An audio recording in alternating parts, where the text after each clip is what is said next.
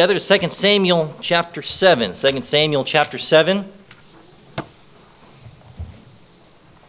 2 Samuel 7, and we'll look together in uh, verse number 1. We've been re- looking and studying together uh, on the subject of worship. What is genuine worship? What is true worship? We've kind of talked about that generality of it thus far. We've looked at um, and understood that there are temptations from Satan to keep us from our worship. And last week we looked at uh, the children of Israel and uh, the, the, the worship that they had off track and the uh, how that they were putting other things before God and uh, putting things in place of God as well. And uh, today I want to bring us to 2 Samuel chapter 7 and looking together in verse number 1 to begin today. The Word of God says, And it came to pass when the king sat in his house, and the Lord had given him rest round about from all his enemies, that the king said unto Nathan the prophet, See now, I dwell in a house of cedar, but the ark of God dwelleth within curtains.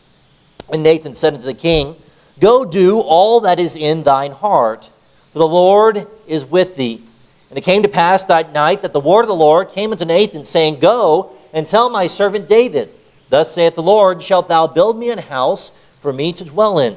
Whereas I have not dwelt in any house since the time that I uh, brought up the children of Israel out of Egypt, even to this day, but I have walked in a tent and in a tabernacle. And in all places wherein I have walked with all the children of Israel, spake I a word with any of the tribes of Israel, whom I commanded to feed my people Israel, saying, Why build ye not an house of cedar?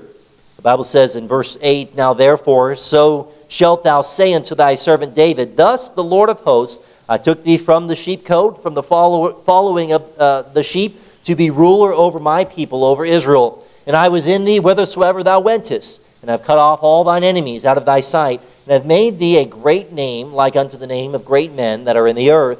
Moreover, I will appoint a place for my people Israel, and will plant them that they may dwell in a place of their own, and move no more. Uh, neither shall the children of wickedness afflict them any more as before time.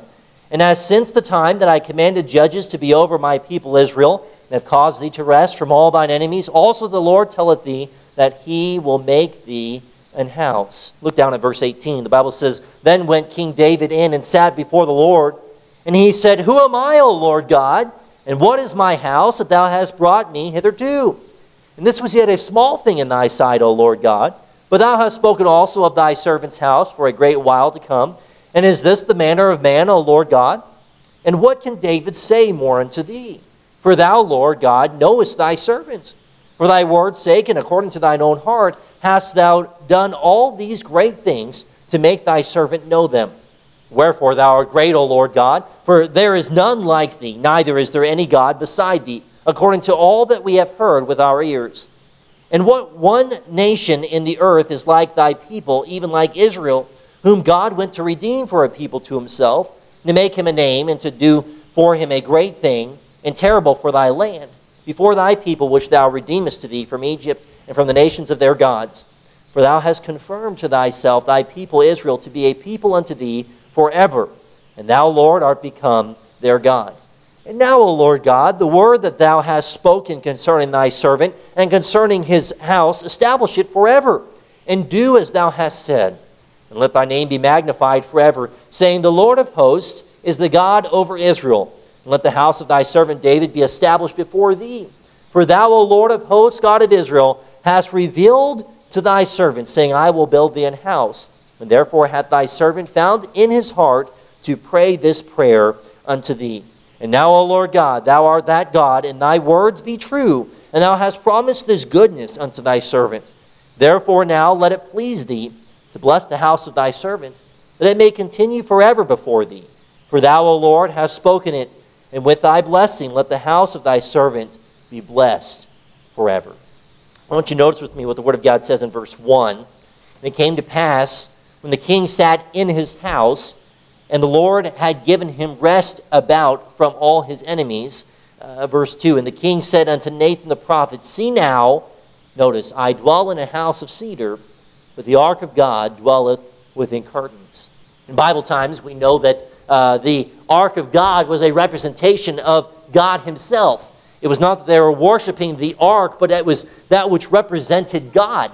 And uh, it was not taking place or demeaning God in any way, and that was not its intent at all. But uh, here we understand in the Old Testament up to this point that God and the ark of God had been carried in the tabernacle uh, before the synagogue, had been carried and moved during the traveling with the children of Israel all up until this time. And it is now David's desire to build a house for the ark of God. In other words, what is his concern? He says, I dwell in a house of cedar, but the ark of God dwelleth within curtains. He says, I look at the place in which I dwell, and I compare it to the place in which God dwells, and God's not being given his rightful place.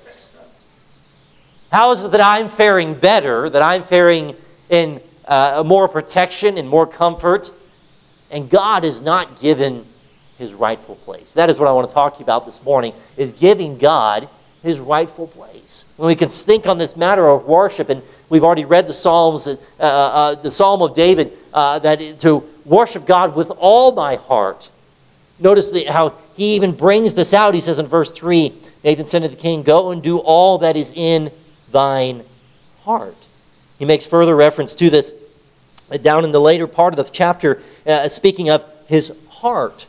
I say to you that it, this is, when it comes to our worship, it, it is all, as we've already said many times, connected to the heart. The Bible says, out of the heart of the issues of life, out of the abundance of the heart the mouth speaketh. If God is truly to be given his rightful place in your life, it has to be a desire of your heart. The last two messages, whether you've noticed or, or taken note of, we've really concluded with the thought of the desires. Uh, last week we talked about uh, the sacrifice of the, of the children of Israel was wrong, and we are reminded of our sacrifice and what it should be uh, uh to God. And, and yet, uh, in times past, we've talked about our commitments. We've talked about uh, our, our, keeping our commitments, our promises to God. But uh, in, in much sense of the way, there is there a desire, a spiritual desire to give God his rightful place. In Psalm 132, verse 3 and 4, the Bible says, Surely I will come into the tabernacle of my house, nor go up into my bed. I will, I will give sleep to, not give sleep to mine eyes or slumber to mine eyelids. It was David himself who says, I can't even rest, I can't even have comfort until God is given his rightful place. And in this case, in the tabernacle, in our place, in our heart. I wonder, are you giving God his rightful place in your life? Let's pray. Lord, we pray that you give understanding today. Lord, give me clarity of thought and of speech. Uh, Lord, you uh, are a, uh, great and a wonderful and powerful God, and we thank you uh, for the sending of your Son down on the cross for all mankind. And Lord, it is our desire as you've made, uh, we as unworthy people, as you've uh, made a provision, a way for us to come to you and to worship you, it is our desire that we uh, would have a biblical worship, a worship that would bring you honor and glory. And so, Lord, I pray uh, that we would do just that here um, and choose to do just that uh, as a reminder of these things in our own lives. Lord, we ask and pray all this now in Jesus' name. Amen. Uh, I want to talk to you about some things that are required of a Christian who is to give God his rightful place. What, how do we give God his rightful place in our life? We see the desire of, uh, of David, and I would say to you, it began first with a, with a characteristic of humility. It began with humility. He, he allowed himself to see that he did not he had not arrived, he did not know it all. In fact, where did he come first? The Bible tells us in verse number two the king said unto Nathan the prophet, he comes right to Nathan the prophet first. And, um, uh, you know, how often and, and, true it is that, uh, uh, that when, to remain in an attitude of humility, coming to godly counsel, uh, can truly um, help us to slow down, helps consider our actions helps to remember who God is. I know in working with teenagers, it would often happen that uh, you'd have, you know, hear teenagers going through something in their, uh, in their home or with their parents, or maybe it's with someone else altogether, another friend, and the counsel, the, the, the, the direction they go in trying to resolve the matter is not at all coming to God, but instead it's, it's coming to everyone else or everything under the sun. I wonder, do you, who do you go to for godly counsel? Is there someone that you come to for godly counsel? You know, God has given some of us some good and godly parents that we can come to. Let me encourage you, uh, you're never too old to receive godly counsel from your parents. Amen? Uh, sometimes uh, we can arrive at this thinking, well, I've, I've got to be the man. I've got to be a grown person now. I'm living on my own. No, godly counsel from the people who God placed in our life. Godly counsel, hopefully, uh, you would consider your pastor someone whom you can get godly counsel from. Godly counsel, maybe some of the men uh, or women within our church, uh, even your Sunday school teacher. Godly counsel. How do you remain in an attitude of humility and giving God his rightful place? Well, I believe counsel and godly counsel is directly connected to all these things. You'll never allow yourself to come to this place if you are so fast to say, Well, I don't need help. Well, I got this on my own. God is not meant for the believer, God is not, not meant for Christians uh, to live the Christian life on our own. And praise the Lord for that. Amen. But let me remind you, that's part of even why God has instituted and given the church for the sake of fellowship and the exhorting of brothers and sisters in Christ, for praying for one another, coming alongside one another, for godly counsel. Somebody says, Well, how, do, how does one give godly counsel? Well, uh, truthfully, if, if God has worked in your life and given you an understanding or given you direction in your own individual life, uh, that, that's where you start. Somebody says, Well, I don't know what to do. What would you suggest that I do? Or could you pray for me? I'm going through this in my life, or whatever it may be. Well, I know in my own life, this is what I did. This is what God showed me this is what God showed me is the proper way to come at it, or this is what God showed me is the way that I shouldn't do these things. I wonder, are we humble enough to receive godly counsel? Uh, truthfully, a healthy church is defined by a church that, that uh, uh, can receive godly counsel from one another. Iron sharpeneth iron. Amen? We are not the know it alls, okay? And by the way, the pastor doesn't know it all, okay? I'm the first one to say that. uh, but, uh, and, and you can't expect everyone to, to know, it, know everything. But do you allow yourself to receive counsel? I know in my own flesh, sometimes I can find it hard uh, to, you know, let anyone tell me what to do, you know. Or sometimes I only uh, want to receive enough counsel uh, that I'm, I'm resisting or I'm really not even giving a point in place for that counsel to be given, but in some sense of the way, just saying, well, I did that, I've done that, I'm doing that. Well, well, slow down a second. Humble yourself before God. Maybe let God use that individual or maybe the counsel of God Himself to draw you to the end of yourself. Here we find David. He comes to Nathan the prophet. And the Bible tells us in Proverbs chapter 11, verse 14, where no counsel is, the people fall, but in the multitude of counselors there is safety. You never, don't ever conclude that you're too old to receive counsel or you're too young to receive counsel from so and so. No one says you have to call it counsel, okay? Maybe you just need prayer. You just need someone to talk to. Maybe you just need some, some uh, suggestions on how to do things. Let me tell you, if you're the person who's giving the counsel, just be sure that it's of the Lord and it's not just your own opinion, okay? Uh, and how do you know it's of the Lord? Well, we've already said. If God has worked in your life, uh, that's where you start. That's where you start. Well, this is how God's worked in my life. When I've gone through these things, well, or maybe the answer is, well, you know what? I've never gone through that before, but boy, let me pray with you. Well, that's counsel in and of itself. Allowing others to pray for you, allowing others to encourage you, allowing others to, to, to, uh, uh, to help you. You know, I, I am, uh, I'm a, I would say I'm a relatively a, a do it myself type of person. I enjoy the help of some people, but sometimes with certain things, uh, if I'm not careful, I say, you know what? Uh, I, I, can get this done faster, I can get this done better, I can get it done how I want to do it, so I'm going to do it myself. But you know, that, that can be a good thing and yet also be a bad thing in the same way. Um, stay humble. Stay humble. Humility is not an easy thing to talk about. but truthfully, if we're to keep a proper attitude of worship before God, we have to stay humble. And when we keep an attitude of humility with other people, it keeps our attitude of humility before God Himself. Because we're constantly saying, God, I need you. I don't got this figured out. God, I need your help today. Uh, boy, it's been a rough day today. Uh, boy, Lord, help me not to get bitter about this.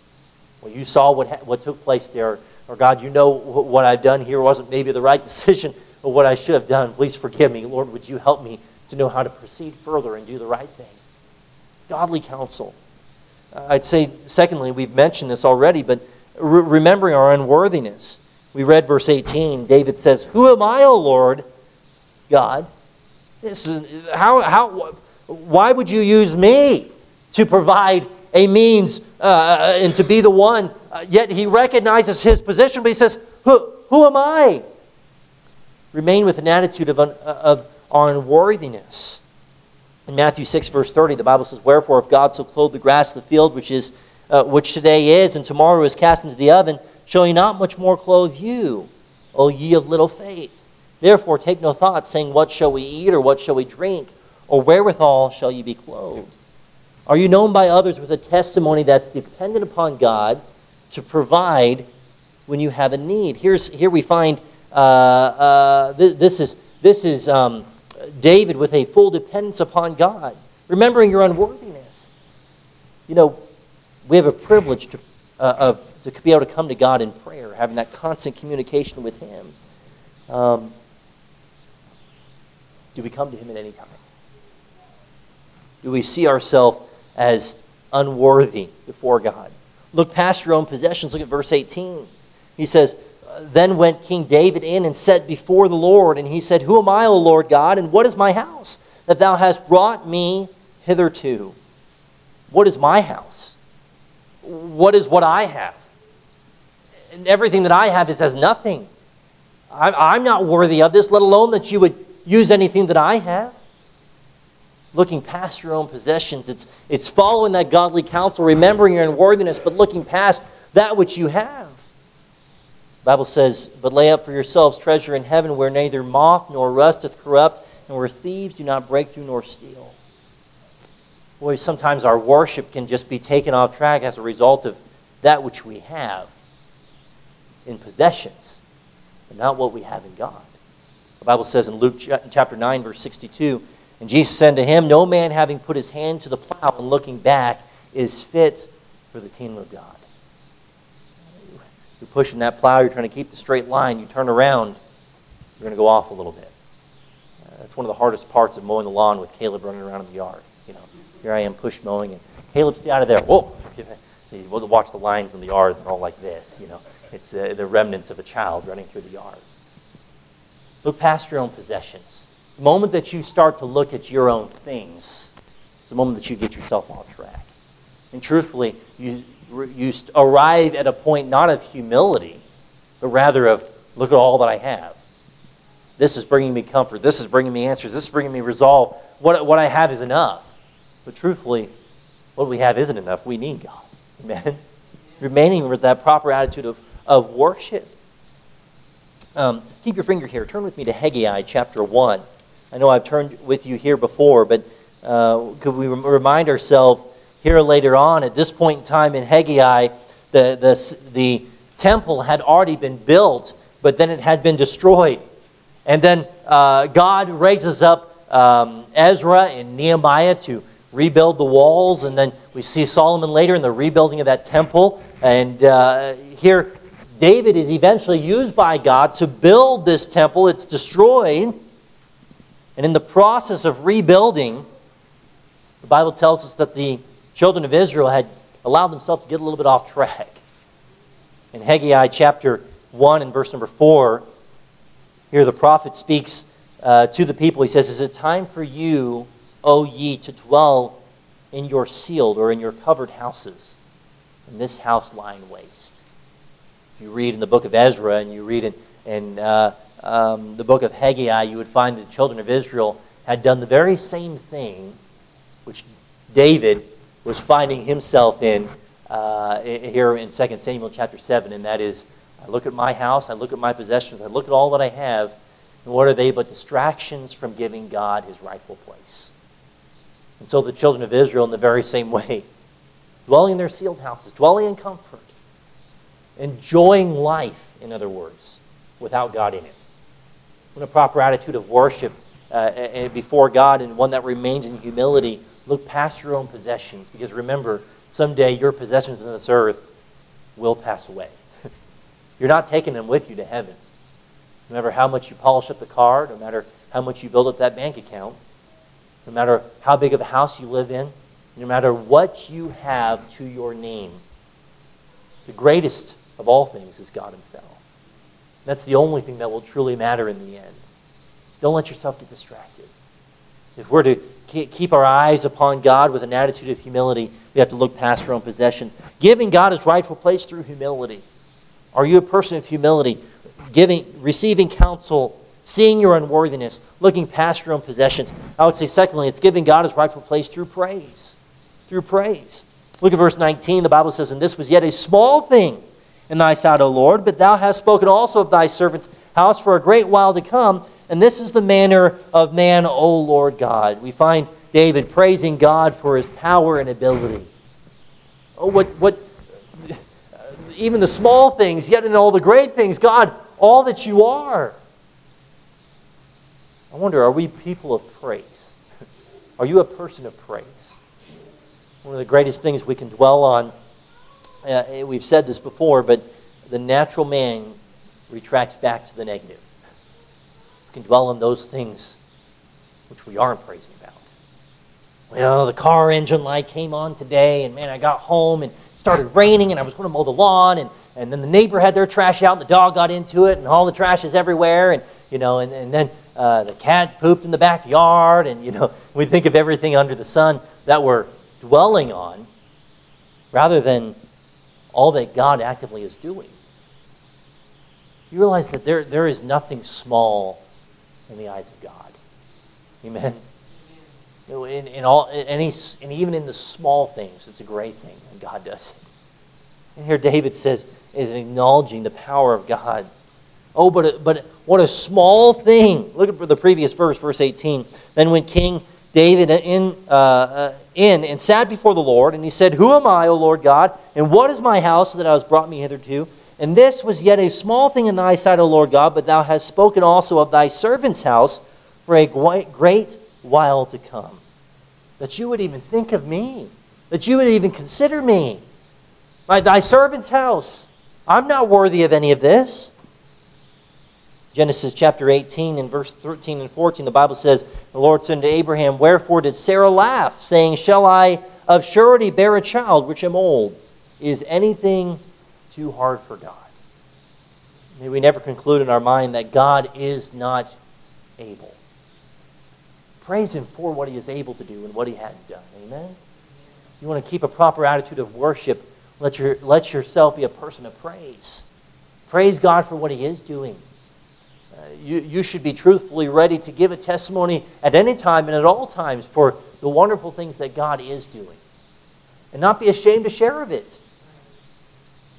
Uh, it's unfortunate that too many times when given opportunity with, of, a, of a church to share a testimony, we have to scratch our head. Because we spent more of the day giving less praise than the praise that we truly should be giving to God who is worthy. Amen? I wonder, maybe you could challenge yourself even this week. Dwell on the things which God is actively doing. Praise God for the things He's doing in your home, for the things He's doing in your church, for the things He's doing at your work. You say, what about all the negative things? Well, we live in a sinful world. Nothing, uh, n- nothing happens by accident, but some things happen as a result of sin we have to remind ourselves that those discouraging things of life, those frustrating things of life, is the very thing which Satan can use to draw us away from a proper, rightful place being given to God. The Bible tells us pray, that we are to praise God for his power and ability. Look at verse 20. And, when, and what can David say more unto thee? For thou, Lord God, knowest thy servant. For thy word's sake, he praises God for his love and care. God loves and He cares. In Ephesians chapter 3, verse 20, the Bible tells us that God can do exceedingly above all that we ask or think. You see, if we don't, uh, we don't need to ask or think anything more because God knows it all, including that God, as the grass withereth, the flower fadeth, God is in control. God does care. God cares for me. And I'm praising God for it. I thank you for watching over, over me you know, give you an example. Here you are driving on the road, somebody cuts you off, right? You're on your way to church. You walk into church, you shake somebody's hand, say, they say, How are you doing today? Well, I'm doing pretty good, except for that guy who cut me off. Let me just tell you, he was coming right down First Street, and he came and he turned off, and I was turning on First Street as well, and he wasn't even watching at all. No praise, right? There's the negative. There's the lack, the lack of, uh, of giving glory to God's safety praise God, He kept me safe. Could have been a lot worse than it was. You know, and, and by the way, could, could I encourage you in something? Um, in, your prayers, you pray to God, uh, you know, uh, praying in faith and praying in praise uh, work hand in hand. Uh, in other words, a prayer that says, well, um, you know, God, uh, thank you for the rain today. You know we should have gotten more. Man, we really need that rain, but thank you for the rain we got. That's, that's not a prayer of praise. That's not a prayer of faith. Truthfully, that's a, that's a complaint before God. Uh, God is constantly watching over us. We believe that today. Amen? God cares for us. He knows. He has a reason for. He understands. So praise Him for it. Praise God for the little things. Praise God for the big things. And, tr- and truthfully, uh, nothing is small. Uh, nothing should be considered a small thing when God does it in our life. And oh, what a, David says, Oh, who am I, O Lord God? And this is yet a small thing that you would even consider me. Yet you made promises to me that you would even consider me. I'm so unworthy. Praise God for his greatness and glory. Look at verse 22. Wherefore, thou art great, O Lord God, for there is none like thee. Neither is there any God beside thee, according to all that we have heard with our ears. Hey, when was the last time we just said, God, thank you for all that you are. There's no one like you. God, I love you. Thank you for caring for me. Thank you for watching over me. Thank you for allowing me to worship you. Do we take the time to praise God for his greatness? for his glory, for all that he is. You know, um, practicing praising uh, more than complaining. Uh, that's a, that's a, a struggle between the flesh and the spirit, most definitely. But it can be done. Dwell on the, the things which God is doing and has done and always has been. Uh, you know, um, I can't, I'm not saying this as a perfect parent. Uh, but you know, kids always copy the things that you do, and you know, uh, Caleb's right at that chattering. You know, I got to say everything you say. And one day he wakes up and he says something that one either my wife or I said that he hadn't yet said before. You know, and uh, one of the things we try to do is compliment him when he does something good. You know, good boy. Oh, that's great. That's nice. You know. And so anytime we do something that's good, he'll say the same thing. Oh, good boy, Daddy. Good boy. That's great. You know. And, and, let me tell you, sometimes when it comes to our relationship with God, we, are not talking to God in, in a demeaning way, but we say, God, thank you. Thank you for what you do. Thank you for watching over me. Thank you for caring for me. Thank you for loving me. Thank you for all that you are. You're more than wonderful. You're more than, than I could ever ask for. I mean, out of the genuineness of our heart and praise to Him, do we speak to God in such a way? When a proper attitude of worship, we've spoken in humility, but uh, we've spoken about humility, but also that of praise. Have an attitude of praise. We've seen that hymn, He lives, He lives, Christ Jesus lives today. He walks with me and talks with me along life's narrow way. You ask me how I know He lives. He lives within my heart. There's nothing that you can dwell upon in praise to God uh, of the things going on in your life. Let me tell you, guarantee you can dwell upon it is this that Christ lives in you if you're a believer here today. That's something worth praising about. And you can never thank God too much for that. You know, I can find myself guilty sometimes of, of, um, of praising, praising uh, out of sentence and not out of heart. I'm just speaking meaningless, out, not of the heart words that are not truly praise you know, and the worst, the, the, what as happens as a result of that, or what creates that even more, is because, you know, the further along we come in our Christian life, we start developing uh, certain wordages. And now we're speaking of God and, and speaking to God in a certain way, but we're not actually thinking about what we're saying. I mean, truly taking the time to think about God. Uh, maybe just taking a characteristic of God and just writing about it. Well, that'd be a good, good time of devotion, just to dwell on the names of God and the characteristics of God in that way. But giving praise to Him, keeping an attitude of praise.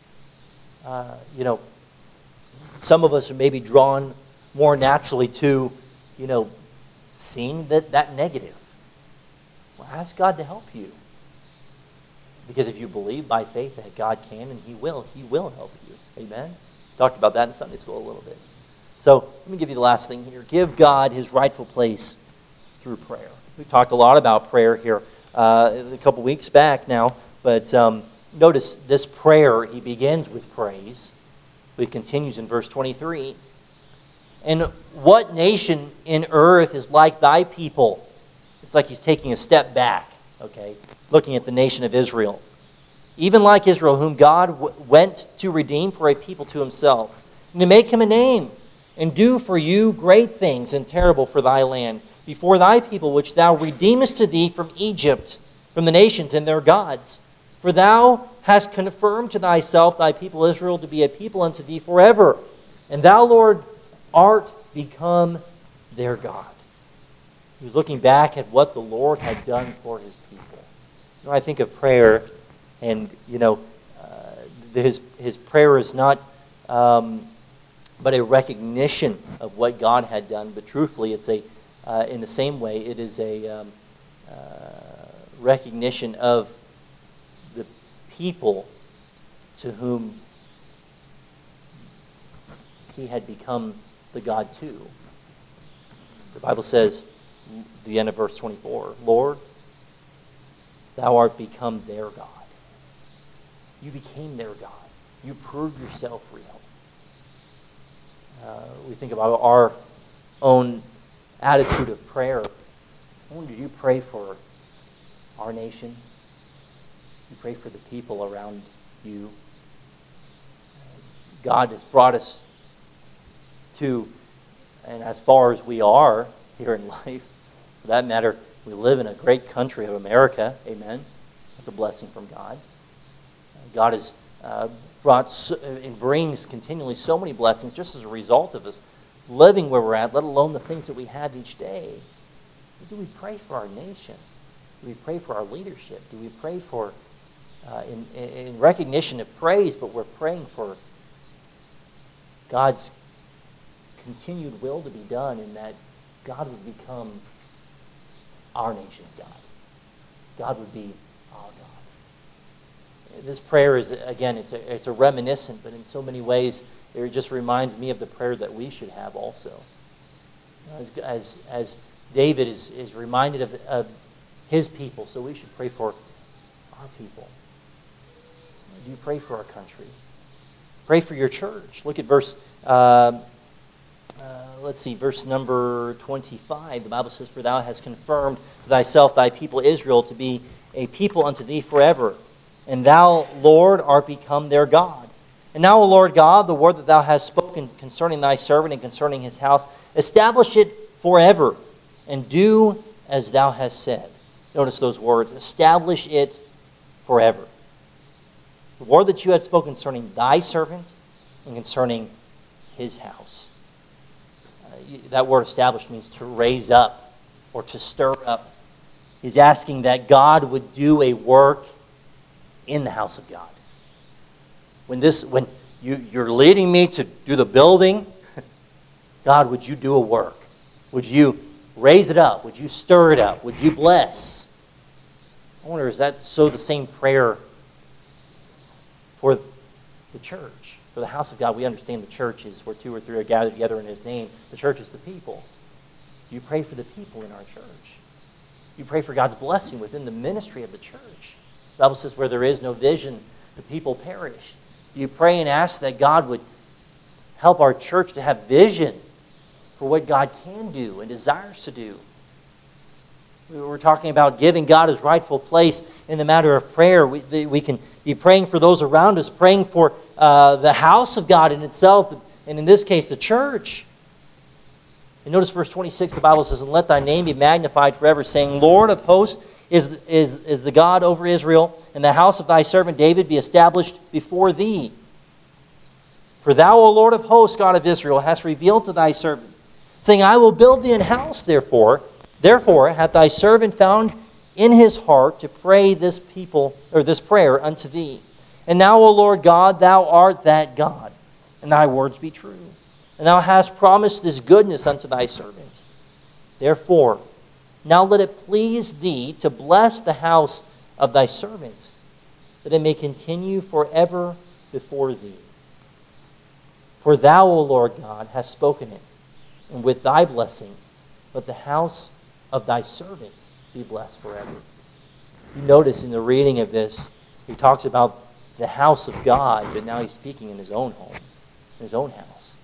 But my house bless thee. Bless my home. Pray for your home. Pray for your home. Pray for your children. Pray for your spouse. Uh, pray for the future of your children, the, the, the people that they would marry someday. Uh, pray that, that they would keep their lives straight. um, believe by faith that God can and He will. Uh, be careful that your prayer of your home is not anything more than a prayer of faith and not a complaint to God. God, you know what we need in our home. Just give it to us, would you? We don't maybe pray it in that wordage, but sometimes we can pray really selfish prayers of our home. God, would you bless our home? Would you be magnified in our home? Uh, would you would you let would you have your rightful place in our home? Uh, the, the, our prayers. Um, it's a responsibility of every father, every mother, to put God first in the home. It's a responsibility of, of uh, every husband, every wife, to put God first in the home. Or do you desire for God to bring the blessing in your home? Well, you say, well, absolutely. You go in my kitchen, there's a plaque up on the wall. It says, bless our home, right? Uh, but, but do you desire for God to bring the blessing? If so, the Bible says there's going to be evidence in your worship. Bible says by, the, by our fruits we're known. There will be evidence of our desire to please God, to glorify God. You can't expect God, in other words, to bless your home if you're not living for Him. You can't expect God's blessing on your children if you're not putting Him first in your own life. Uh, that is in all these areas that we've talked about even thus far. If God has not given His place in your uh, rightful place in your individual life, how can He expect, be expected to bless any other part of your life? For that matter, if God has not given His rightful place in your life, how can you expect God to answer the prayer of blessing the people around you in our, in our nation to whom you're praying for?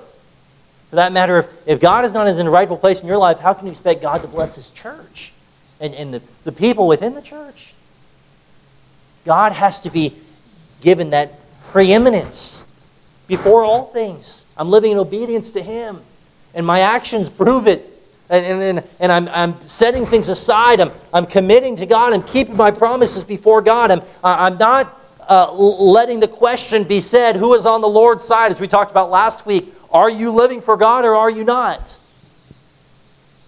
I make it distinctly clear to before God and before others around me that God is first in my life.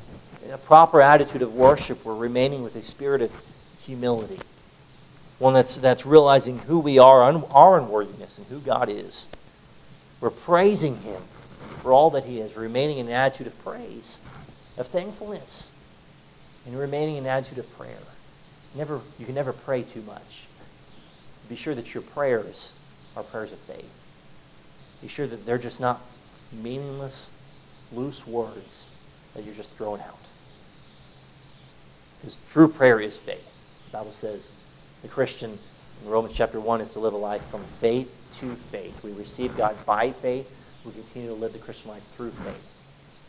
Faith is believing that, in this context, I desire God's blessing.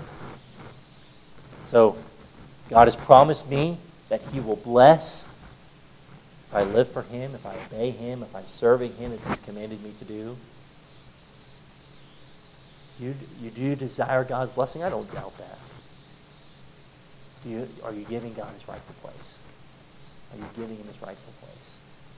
You can put so many other things in place of God. Uh, something else is of greater importance. Something else is of greater priority. Uh, something you desire to do more. You desire God. Is that your utmost? David says, I dwell in a house of cedar, but the ark of God dwelleth within curtains maybe we put it in the context of the 21st century. I'm sitting on my couch watching football, eating potato chips. I'm at home uh, you know, relaxing, comfortable, air conditioning's running, the heat's running when it's cold. I'm, I'm, I'm working a good job and I'm, you know, I'm saving, I've got a nice bank account building up, and all the while, God becomes second to all those things. Or can it be said of your Christian life that, man, I'm, I'm striving to live for God to the best of my ability? I'm having to cut work time out to give more to God.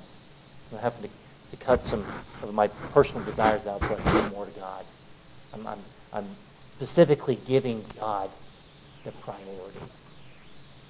Um, it's easy, maybe, for one to say, well, Pastor, it's easy for you to say you're a pastor. You're doing a, one of the easiest places to get away from the will of God and what God desires for you to do is right when you begin serving Him.